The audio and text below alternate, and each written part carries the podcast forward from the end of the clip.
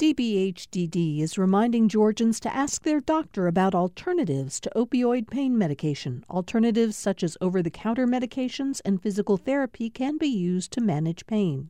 More information at opioid response dot info.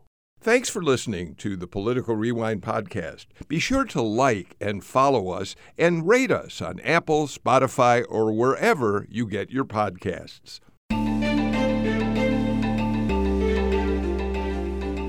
Welcome to the start of a brand new week here on Political Rewind. I'm Bill Nygut. We are really getting down to it. Campaigns are starting to make their closing arguments uh, with Election Day just about two weeks from uh, tomorrow.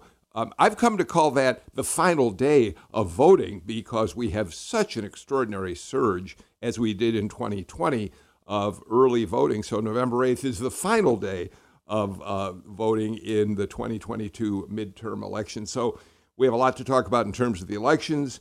Uh, we have other news to get to as well. So let me get to the panel right away. Patricia Murphy, a political reporter and a columnist. She writes the Insider, Political Insider column that you read on Wednesdays and Sundays in the Dead Tree edition of the paper. But Patricia, people can see your column in the digital edition uh, uh, sooner than that typically. And of course, you also oversee the Jolt, which is, uh, I think, the best compendium of items about what's happening in politics in Georgia, and that's at A J C dot com.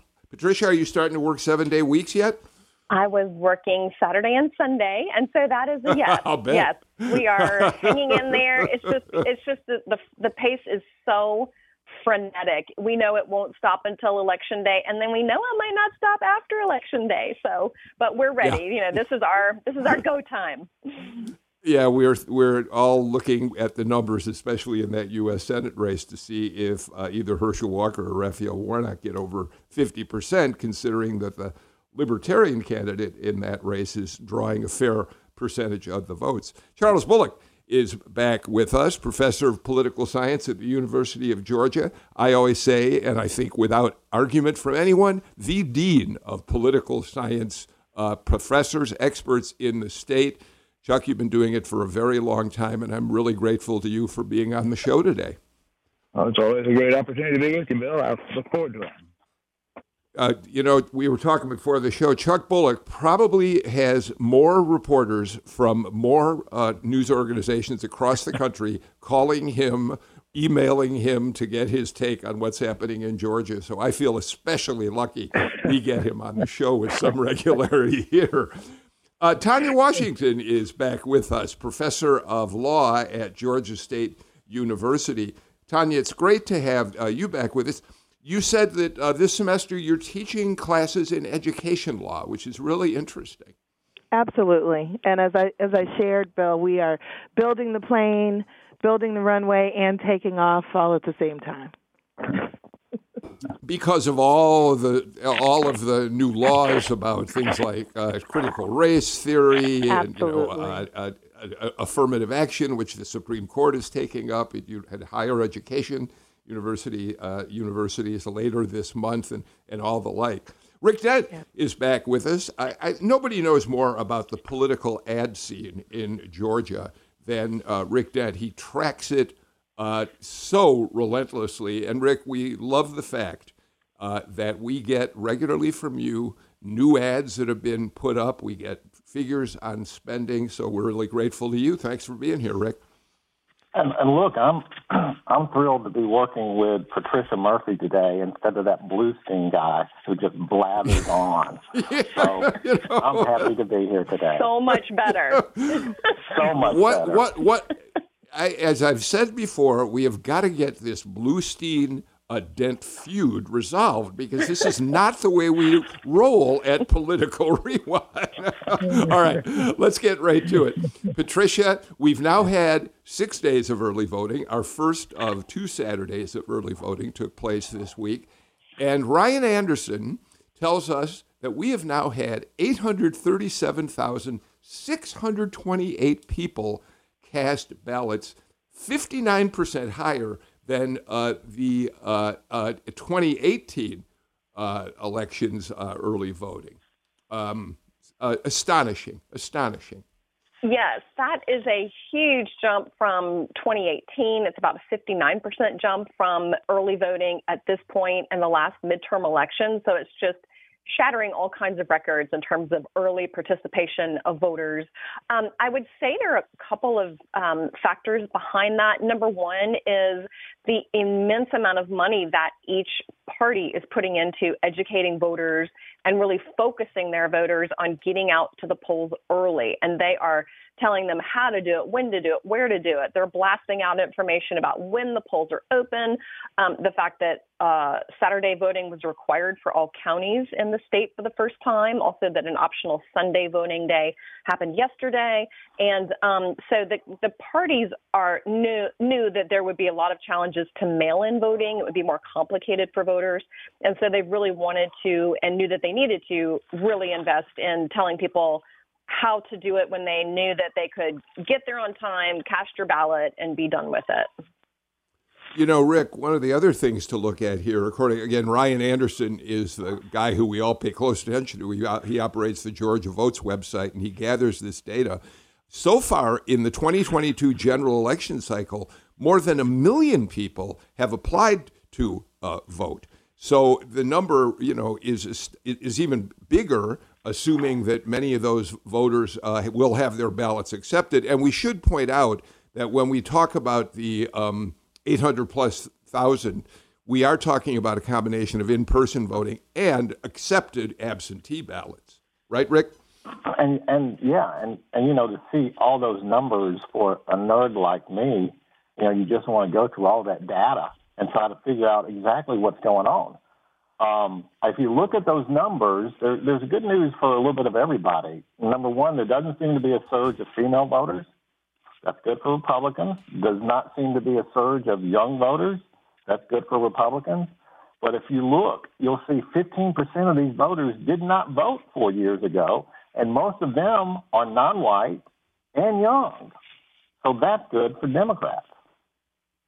Um, well, let let me, Chuck Bullock, I'd love to get your take. Rick's offered his on this. I do see that women voters are about ten percent uh, uh, higher in terms of turnout so far than male voters, which isn't bad. Uh, black voters are uh, voting early at about thirty-three percent, which is bigger than the population in general. So how do you read numbers like that? Yeah, what I've done is I've looked, compared the uh... figures we have right now in early voting with what we had as the total total turnout in twenty eighteen and twenty twenty. And based on that, women are down by about a percentage point. Uh, blacks are up by oh, three, two, three, four, four percentage points, five percentage points over what the total was in twenty twenty. And then in terms of the age distributions, uh, only about six percent of the youngest voters cohort, eighteen to twenty-nine, Uh, where in both twenty twenty and twenty eighteen, it was around fifteen percent of all votes came from them. And the same thing for thirty to thirty-nine. They're voting at about half the rate early as they did total turnout in those two last elections. So where is that being made up? Well, it's being made up with the oldest voters, who cast forty-five percent of these early ballots, where in both twenty eighteen and twenty twenty, they were right around twenty-three percent of the total turnout. Um... And whites are, are voting at a little bit lower rate than they did overall. They were fifty-eight, fifty-nine percent of all ballots in twenty eighteen and twenty twenty.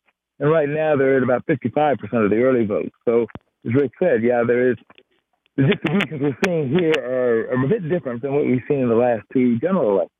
Yeah. Mm-hmm. Tanya, one of the reasons, of course, that we're paying particular attention to the percentage of black voters who are casting early ballots is because of the uh, governor's race.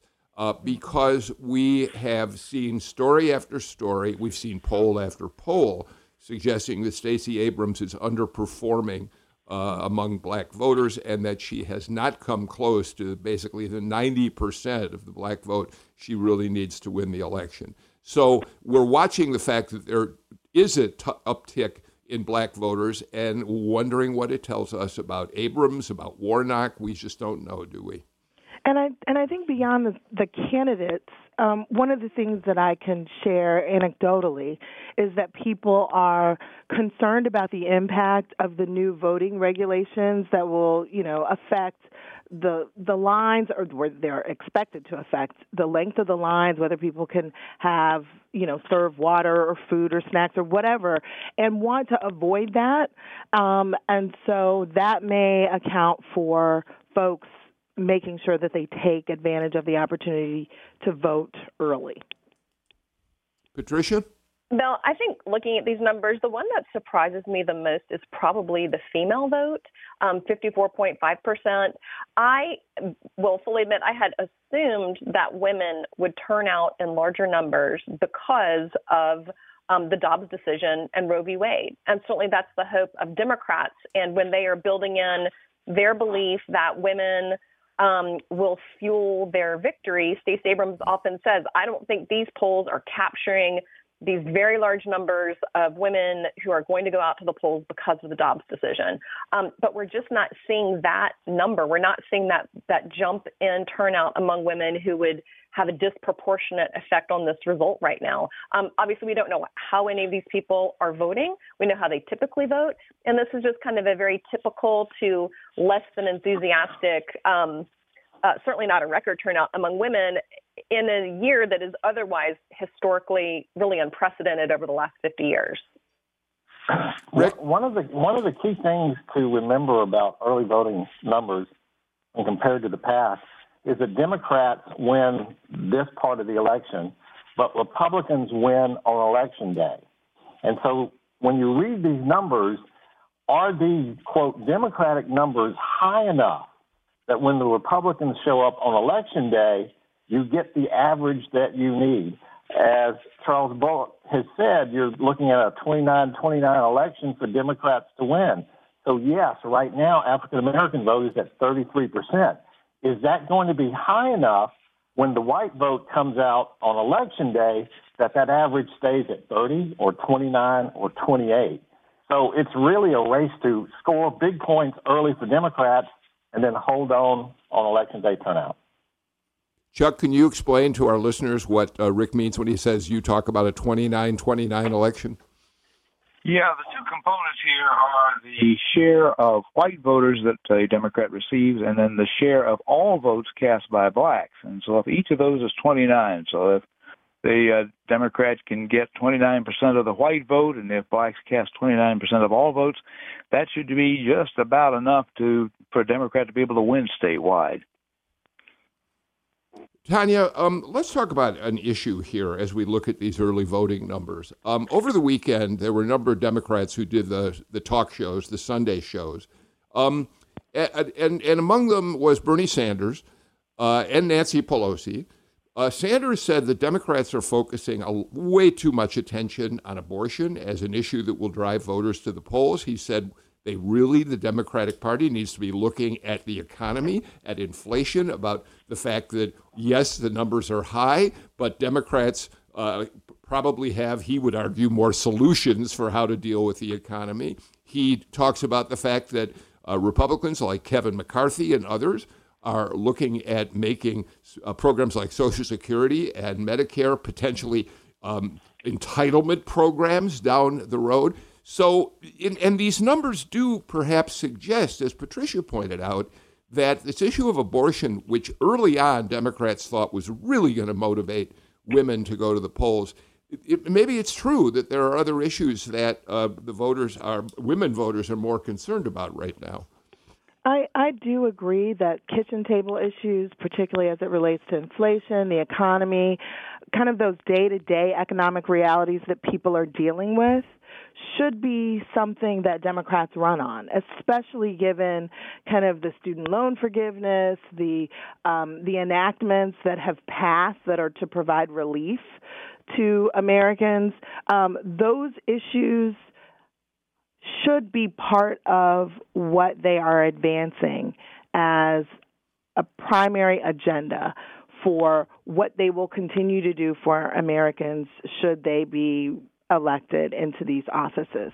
I don't think that it has to be either reproductive rights or kitchen table issues. I think you can advance both of them because they are affecting different and significant segments of the um, Democratic base, but I don't think you should choose one over the other. All right. Meanwhile, Patricia, your colleagues, Chris Joyner and Mark Nisi, toward the end of last week, uh, put up a story about concerns in Georgia and elsewhere about radical influences, and they're talking particularly about far-right extremists disrupting uh, election day at polling places. Um, the uh, and in fact, the uh, U S Attorney for the Nor- Northern District, Ryan Buchanan, has now named an assistant U S attorney to handle election complaints, to investigate what's going on. Uh, and there have been concerns about this all over the country, that not so much groups like the Proud Boys, but individuals who have bought into this notion of a stolen twenty twenty election could become very disruptive at polling places and, and interfere with the process. Patricia?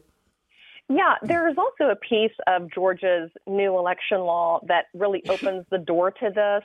And it was langu- it's language that says any Georgia voter can challenge the eligibility of any other Georgia voter and any other amount of Georgia voters. So we have seen large-scale challenges of two, three hundred voters at a time, up more than a thousand at a time, from a single voter to say, I, I don't think that these people are eligible.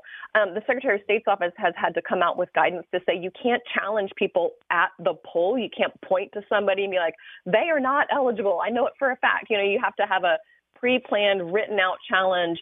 Um, but Kathy Willard on social media over the weekend, who is um, uh, head of Fulton County's elections, which she may have regretted that decision, um, has said that this has created a huge drain on resources for counties, which are required to respond to these challenges.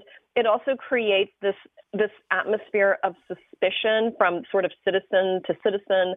Um, Steve Bannon's radio show recently put out a call with Cleta Mitchell, who was one of the Trump attorneys who pushed all of his election lie challenges in the aftermath of the election. She was a guest and said, you know, we, we are putting out a call to election watchers and poll watchers, especially for DeKalb County in Georgia. We know that's where the fraud is.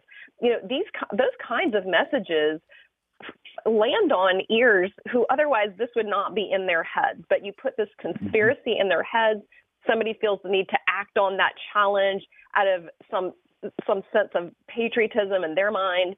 And you have a really dangerous situation where, to your point, it's not like the Proud Boys marching in with a bunch of guns. It's your, your neighbor coming in and challenging another neighbor or hundreds of neighbors and um, really disrupting things in a way that could also become immediately very dangerous. And it's a it's a yeah. terrible position for those poll workers, especially. Yeah, Chuck, um, I think we all, many of us, remember the really riveting and emotional testimony in front of the January sixth committee of the two Fulton County election workers, uh, Ruby Freeman and Shea Moss, mother and daughter, who talked about the threats that they got after Rudy Giuliani and Trump himself Um, identified them as trying to get uh, fake ballots into the Fulton County election system. So with with that sort of thing in, still in, in, in our minds, we have to worry a bit about what's going to happen on Election Day, Chuck. Well, we do, right. And uh, while, again, the, as, as Patricia pointed out, you know, these challenges have to be you know, written and well before the election. Probably that message hasn't gotten to a number of these people who think they, they can show up on Election Day. Uh, and and it, we have a bit of a of deja vu taking place here, particularly within that statute. Now, doing the research for that book I did on the three governors controversy, learned mm. that you know there were one hundred fifty thousand probably African-Americans who registered to vote, first time mass registration in Georgia. And the Gene Talmadge forces encouraged their supporters to challenge those en masse. And so in some counties, every single black voter who had registered got challenged. Uh, and, and, you know, a number of them were kept from voting. Uh, Judge Scarlett down in Savannah throughout the those elections in South, I guess, Southeast Georgia. But it sounds like, you know, we're maybe on the verge of seeing similar kinds of things happen this year, at least with the number of challenges. And I can't imagine that many of those are going to succeed. But as Patricia points out, yeah, this does create an awful lot of work for the people in the election offices having to just deal with these challenges. Mm-hmm. Yeah, the challenges that have already come in uh, have mostly been rejected. I think in Gwinnett County, twenty-two thousand challenges were rejected yeah. out of hand, um, and there were more in other counties as well. Um, Tanya, we talked about abortion just a, a little bit in terms of uh, Democrats hoping it drives voters to the polls. Uh, you're the professor of law on the show today, so I want to turn to you to start us off on this. Judge Robert McBurney, Fulton County Superior Court judge, who I've said many times on this show, the hardest working man in show business, every important case seems to fall in his lap these days. Today he starts a two-day trial in which uh, pro-choice advocates have filed a lawsuit Uh, calling for the Georgia so-called heartbeat abortion law to be blocked because it is a violation of the, of the state constitution's right to uh, privacy. Uh, help us understand the fact that our Constitution and Georgia's right to privacy is even stronger, I think, than the U S Constitution, which was the basis for Roe v. Wade being decided in the first place. Yes, Bill. So as you as you said, Georgia's state constitution provides uh, privacy protection superior to that of the federal constitution, and also has some of the strongest privacy protections of any state constitution. And so you can challenge a law both as violative of the U S Constitution, but you can also challenge it as violative of the state constitution, which this this uh, challenge is is asserting.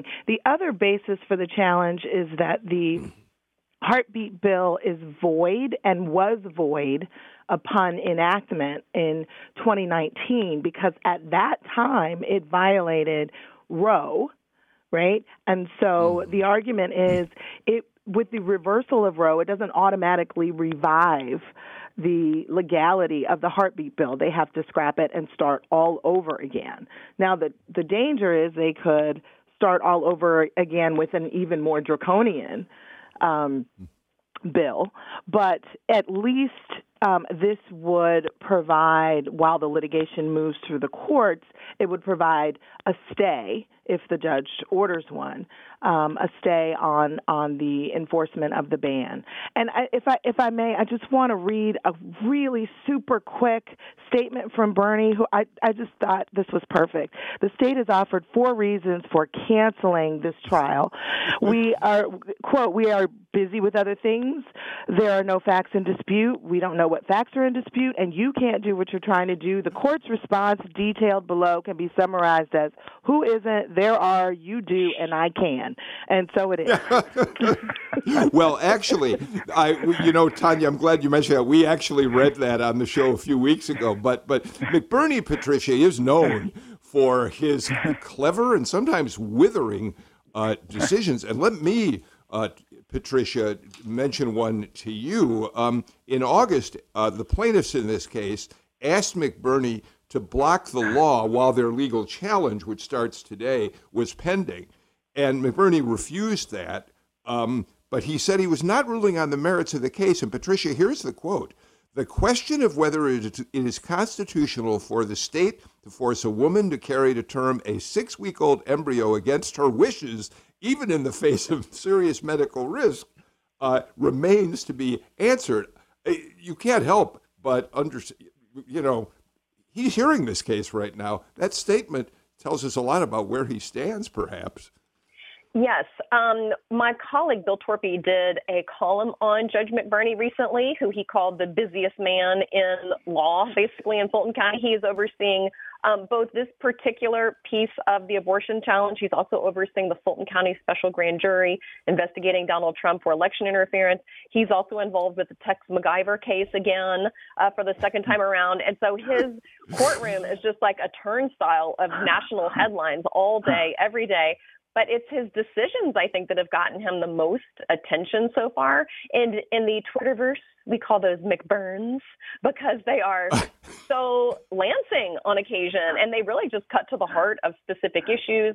They don't play favorites with attorneys or sides of the case, although sometimes they do, but not forever. And so he's been one of he's been a really um, important voice, and then also a voice who really attracts and keeps attention because I think he's very accessible in these cases, which are so important to have transparency in.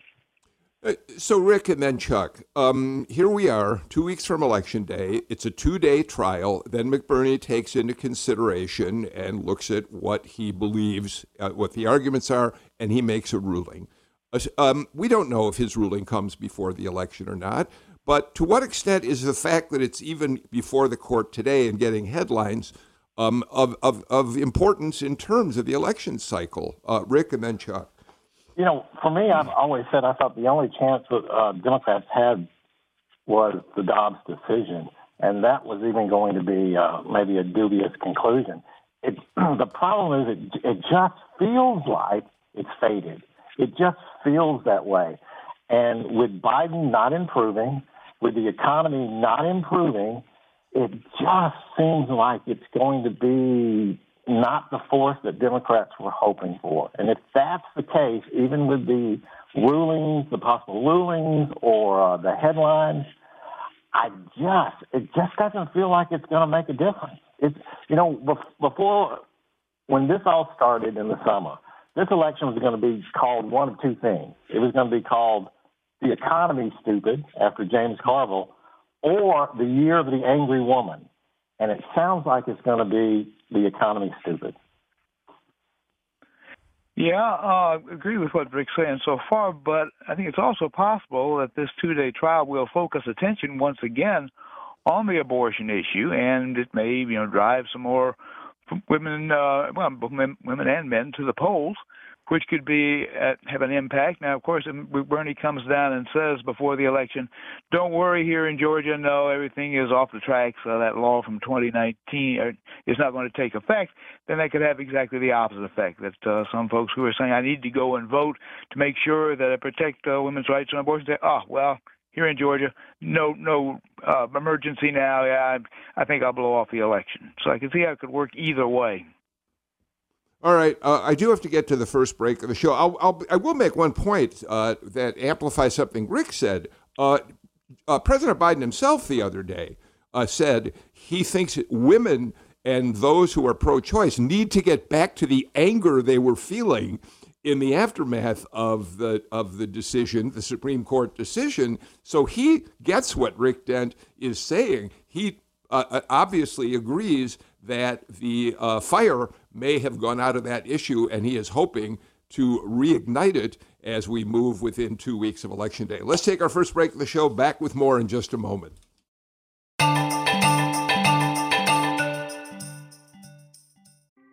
Thanks for listening to Political Rewind. If you like this show, you'll also like Georgia Today. It's a daily podcast from G P B News, bringing you compelling stories and in-depth reporting that you won't hear anywhere else.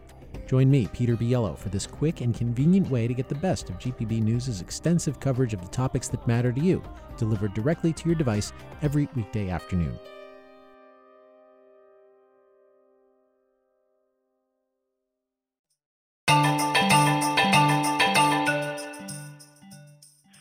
Professor of Constitutional Law, Georgia State University, Tanya Washington, Charles Bullock, Professor of Political Science, University of Georgia, Patricia Murphy, political reporter and columnist at the A J C, and Rick Dent. I, Rick, I introduced you at the start of the show as a political advertising expert, and of course you are, but but I also think our listeners always need to remember you have deep experience working in politics. You served under three Southern governors, including Zell Miller here in Georgia, um, and uh, you continue to be a consultant uh, as well to uh, political uh, campaigns. You served with Ray Mabus uh, uh, in Mississippi, Zell here, and in Alabama, it was, uh, who was Don the Democrat?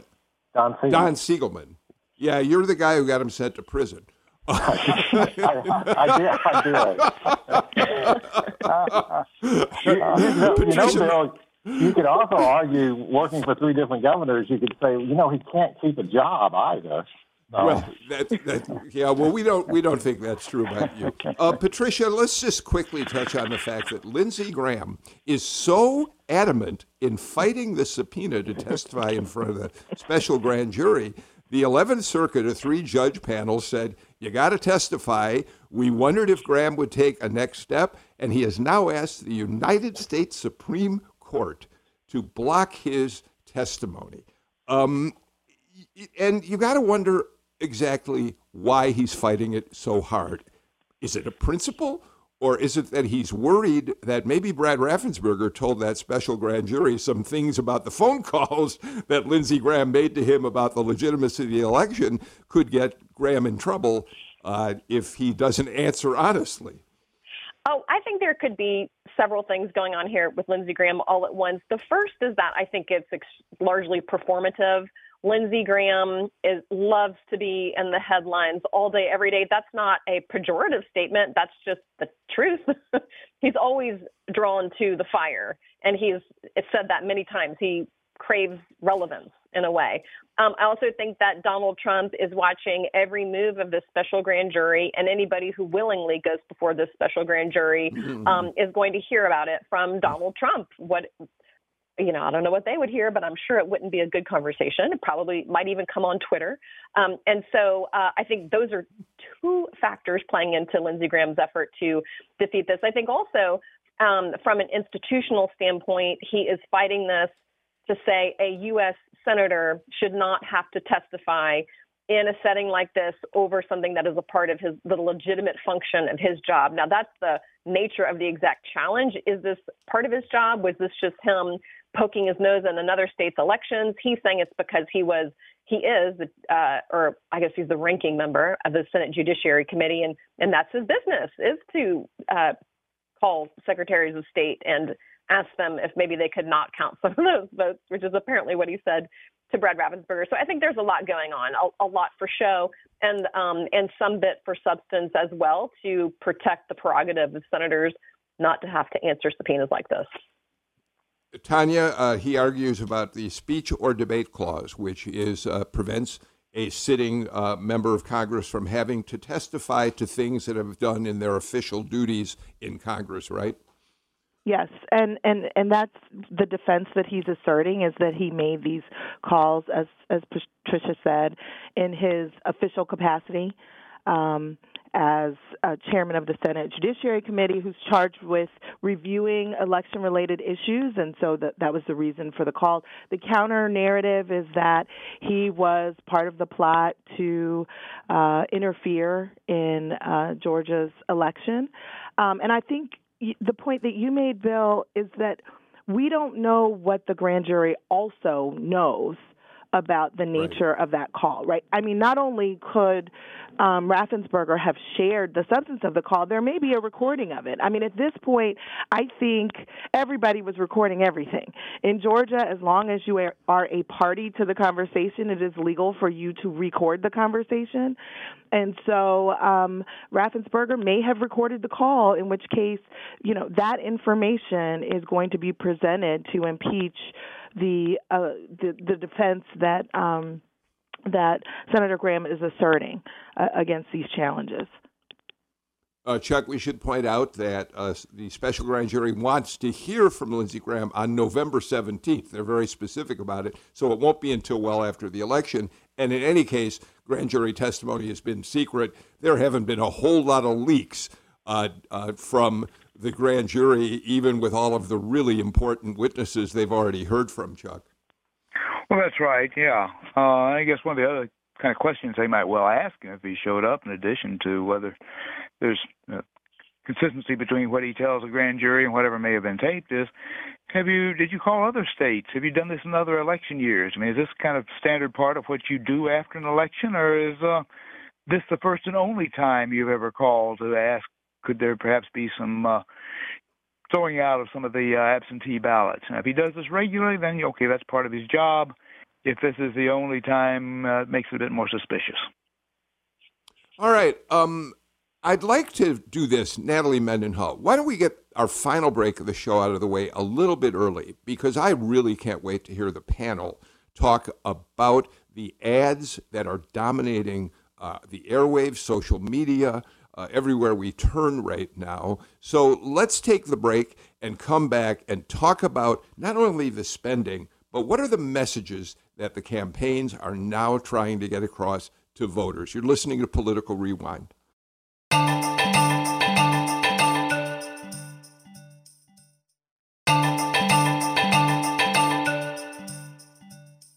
Welcome back to Political Rewind. By, by the way, Rick Dent, I don't like to refer to something that our listeners may not be familiar with. I talked about Governor Don Siegelman. He did go to prison, uh, accused and convicted on corruption charges, but there was a lot of question as to whether those charges were politically motivated and, in fact, were legitimate charges, right? Uh, it was a mess. Let me just put it this way. It was a mess, and um, unfortunately, he made himself vulnerable to that. Yeah, it was a huge story, obviously, in Alabama at the time it unfolded. All right, Rick, um, you have been so great, as I said at the top of the show, uh, keeping us informed about spending, about the ads that are current right now. Um, you, if, do you mind if I read a few numbers to you Sure. that you sent to us? All right. In the Senate race, Warnock against Walker, Democrats have spent one hundred thirty point two million dollars, Republicans one hundred nine point four million dollars in total. In the governor's race, Democrats have spent fifty-nine million dollars, Republicans forty-one million dollars. Those are just the headline figures in this race. But, Rick, one of the things you tell us is that most of that money right now has been going into the Atlanta media market, right? Yeah, it shows uh, one hundred eighty-nine million dollars of that total is in Atlanta. So, you know, right there, that number lets you know how important Atlanta and those suburbs are uh, to this election. And, you know, we've been talking about this all year, and, you know, I come on here and go, you know, they're spending hundreds of millions of dollars, and they're attacking each other. Mm. And it's the same story because, you know, these numbers really don't mean anything anymore to people. They barely mean yeah. anything to me. But there is one distinction I want to make before we get into the ads. In twenty twenty-two, they have tons more money than we did twenty years ago. But they don't have more arguments. And that's why all the ads sound the same, make the same arguments, no matter who does it. Because when you start a campaign, you test every argument. If it doesn't do sixty percent or better among voters, you don't use it. So they may have one hundred million dollars to spend that we didn't have twenty years ago. They have the same number of arguments, and that's why everything looks alike. Yeah, you know, Patricia, at a certain point, obviously all of the campaigns, whether it's those the four top campaigns or down-ballot races, are continuing to urge uh, supporters to contribute uh, money to their campaigns. And at a certain point, I do think it's fair to ask, what more are you going to do with this money to try to persuade voters? Oh, sure. I would say the one, the two campaigns that are in their own world right now are the Herschel Walker and Raphael Warnock campaign, on the chance that that does go to a runoff. They're going to need a lot of money to roll over uh, to get ready the very next day. Um, but I do feel like, and I think we saw this in twenty twenty-one, there was just a diminishing return on all of this ad spending because people really do start to tune them out. They fast forward through them. They turn the mute button on. I certainly do that because so many of these ads, especially in that Senate race, are so aggressive and personal. Um, I was watching the weather with my daughter this morning, and the ad came on with Raphael Warnock's ex-wife crying in the driveway. And my daughter was like, why is she crying? Who is that? You know, so these are just incredibly um, uh, dark, aggressive ads, and people actively turn them off to avoid them in their homes. And uh, to me, that's not the world's best use of money, but it, you know, they do it because they believe it works.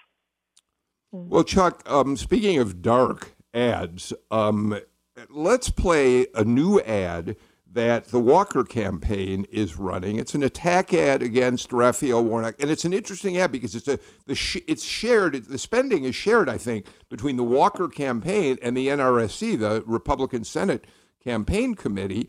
Uh, but let's listen to the message in this ad, and then Chuck, you start us off in discussing it.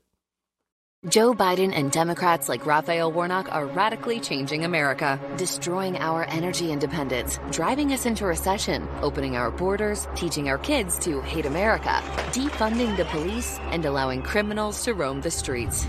Not on my watch. America is beautiful. We're going to rebuild it.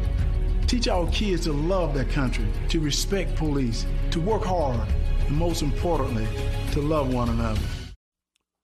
You know, Chuck, I pulled that ad uh, for play today because it's pretty typical of the themes that are happening in Republican campaigns across the country at, at many levels right now.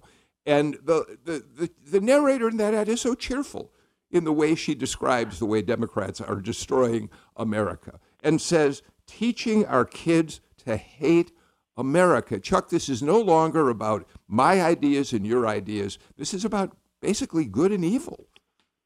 Exactly right, yeah. And uh, we've seen, I guess this was stuff that was released over the weekend, uh, a new survey, not just done here in Georgia, but a national survey that shows that around eighty percent of Democrats think that Republicans are out to destroy the country if they get in power, and that a same percentage, eighty percent of Republicans, think that Democrats in power will destroy the country. And so we see in this ad, Uh, hearkening back to a happier, better time. And then the threat is that if Democrats control the U S. Senate, then all those good conditions that you remember are going to going to change. You're going to be living in an entirely different world. So it makes this, this political campaign existential, that if you don't get out there and if you don't vote and if you don't fight and if you don't challenge voters from the other side, uh, you're going to be complicit in the destruction of the world in which you live. Mm-hmm. Yeah, Tanya, weigh in on this, please. Uh, um, I really agree with the observation that the, the framing of this is like there's a zero-sum game, right? So either either side is going to take us to a really dark place where we don't want to be. And so that doesn't leave room for um, compromise. That doesn't re- leave room for much diplomacy. And it yields the kind of ads that we're seeing. The, the uh, line about teaching our children to hate America really taps into um, what has been a successful um, theme in Republican uh, for Republican candidates around curricular reform in K through twelve and the C R T Uh, T curriculum. And so the idea is that what our children are learning in schools is going to make them less American and make them less uh, receptive to the positive aspects of our nation's history. What I think the response to that should be, and I think Democrats need to speak to it, is that teaching the truth of American history means that we celebrate the things that we have accomplished, and we also take lessons from the things that we could do differently. So that is going to yield, you know, uh, leaders in the future that don't repeat the same mistakes of the past. Patricia and then Rick weigh in. Yeah, so I've covered, obviously, a number of both Herschel Walker and Raphael Warnock campaigns. In Warnock's campaign, he almost always uh, describes where he grew up in Savannah and public housing and the fact that he was able to go to college.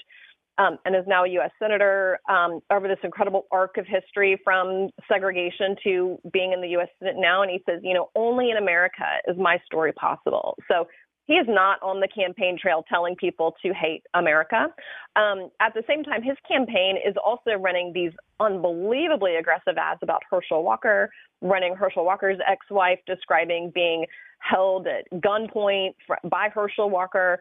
Um, and so I worry that whoever wins this race is going to be so damaged. Um, obviously, it'll be the lesser of two evils, as we always hear, but it, it just it makes it so hard for people to trust the people who are then elected. And I worry about the effect of that sort of on the fabric of our leadership once they're elected. Such an important you know, point. Rick? You know, we're, we're sitting here, we're talking about ads. That split that those polls are showing, that's happening because of these ads. Folks need to understand that, number one. Number two, you know, I've been around polling for forty, fifty years. Oh, God. And I can tell you I have I have never, I have never seen the split that we have had in the last few years. It's not just Republicans and Democrats thinking the other is going to destroy the country. They live in two completely different worlds now and realities. And African Americans and whites live in two completely different realities right now. And the difference today than before, when we've had splits, there used to be bridges that could bring us together. And I cannot find those bridges to save my life. Yeah. Yeah, I think that's really important. All right, um, we've played, of course, over the course of this show in the last uh, in, in the last few months, the ads in which the Warnock campaign, as Patricia points out, really goes dark on uh, Herschel Walker talking about him holding a, a gun to his ex-wife's head and all of that. Uh, but let's also look at Warnock and a, a, a series of ads he's got up now, which are endorsements from voters across the state. Um, you'll see black and white faces when you see this ad, these ads on T V. There are at least two of them, as far as I'm aware. Let's just listen to one of them. I'm not in love with politics. I'm in love with change. I believe in Sheriff Warnock. If he says he's going to do something, he's going to make it happen. Thank you for your service. I'm for you, man. He has the moral compass, and he's committed to us. I think he's a good man. I work for the people of Georgia. Thank you for your service. Reverend Warnock has won my trust completely. The divisiveness in the country just seems Reverend, insurmountable, but Reverend Warnock gives me hope. That's uh, one of the positive spots that Warnock is running. And it's kind of the way, Patricia, he's running his campaign when he goes out and makes appearances. He tends, doesn't he, to have a rather upbeat message. He doesn't spend a lot of time on the campaign trail Uh, attacking. He talks about all he wants to accomplish and feels he has accomplished. Yes? Yeah, and he very rarely talks about um, Herschel Walker, almost never mentions Herschel Walker's name. Um, I think the dynamic here with Raphael Warnock is that he has right now, so far, a crossover appeal among some Republicans. And so mm-hmm. he takes a very light hand in demonizing anybody else in the state. Part of that is also because he's a pastor, and it wouldn't read real well for a pastor to be going bananas on somebody. Um, but he, uh, I think he is really working hard to just attract people to his side and not lose any voters, not losing any altitude. I think that was what was going on in that Senate debate as well. He barely went after Herschel Walker. I think he was trying not to come off as too aggressive, too angry, Um, didn't want to alienate those precious re- few Republicans who are also supporting him and Brian Kemp at the same time. Now he's got millions of dollars of ads to try and destroy Herschel Walker without his own face attached to it, though. Yeah, yeah. Uh, Chuck, let's talk about, uh, I, we're, we don't have enough time to play the spot now, but I want to turn to you first on this.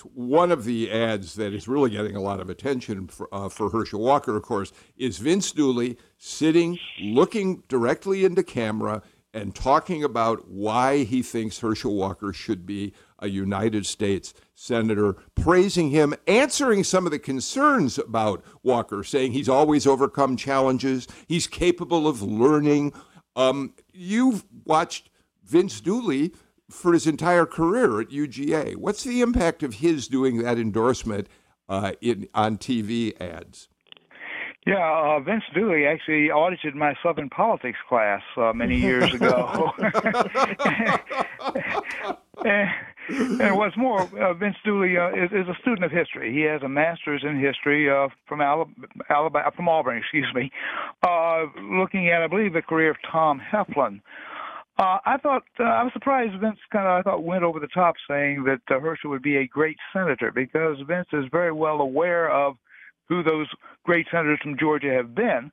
Um, I would be surprised if Herschel, if he becomes, if he gets elected, would be fall into the great category. But that endorsement undoubtedly will help Herschel with a uh, number of the U G A faithful. Uh, but again, we're talking yeah. about people from forty years ago. Um, you know, newer folks at U G A. Dooley doesn't have quite the cachet he did with uh, the people who were around when he was coaching. Uh, that seems to me to be exactly correct. If younger voters turn out, and as we all pointed out at the beginning of the show, so far in early voting, we don't see a surge, but they don't know anything about uh, Vince Dooley or, for that matter, Herschel Walker's career. Patricia, we only have a few minutes left, but I do want to turn to one last uh, matter that affects directly the Atlanta Journal-Constitution. Um, the A J C ran a story over the weekend. Um, uh, the Walker campaign sent a fundraising letter out in which it said that at a rally, at a Herschel Walker rally, um, an A J C male reporter was told uh, by the Walker campaign about the racist slurs being uh, thrown at Walker and the campaign, and that in the fundraising letter it said the reporter laughed at uh, at this these allegations. Uh, there's no reason to believe that that happened at all, Patricia. Well, let me tell you, that did not happen. Um, our reporter who was at the event was a woman.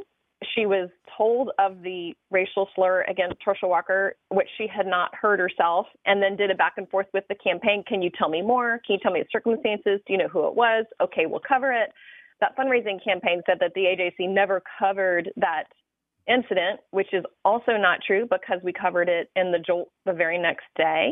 And um, the Walker campaign has been told all of this and has done nothing about it and has not changed anything, hasn't apologized, hasn't put anything out in writing to follow up to say, oops, this was inaccurate, this was somebody else. Um, but they're raising money off of something that just is literally fake news. Uh, re- real quick, Rick, one of the things about this, aside from it being fake news, is the irony is that it's the Walker cam- it's Herschel Walker who looks into the camera in so many commercials and talks about, I'm a uniter, not a divider. I'm bringing people together. I don't think about race. Yeah, but it's interesting. You just called it fake news. That's exactly what Herschel and his people are saying. It's the damn A J C. What do you expect? They're all fake news. So, you know, who are you going to believe? I, you know, take the chance, take the money. Real quick, Patricia. Yeah, one thing, you know, of course, this it, it's unfortunate that this happened. It doesn't change our coverage of Herschel Walker. We're still covering his events. We're covering his campaign, as we have been. Um, but we also felt it was important for readers to know about it. Mm-hmm. We're completely out of time. Another day that I want an extra hour. N P R, give it back to us. The election is approaching. Patricia Murphy, Charles Bullock, Rick Dent, and Tanya Washington, thank you for a wonderful way to start our week on Political Rewind. We'll be back tomorrow with a brand new show. In the meantime, I'm Bill Nygut. Please take care. Stay healthy. Get a flu shot if you haven't gotten one. And why not get a COVID booster while you're at it? Bye, everybody.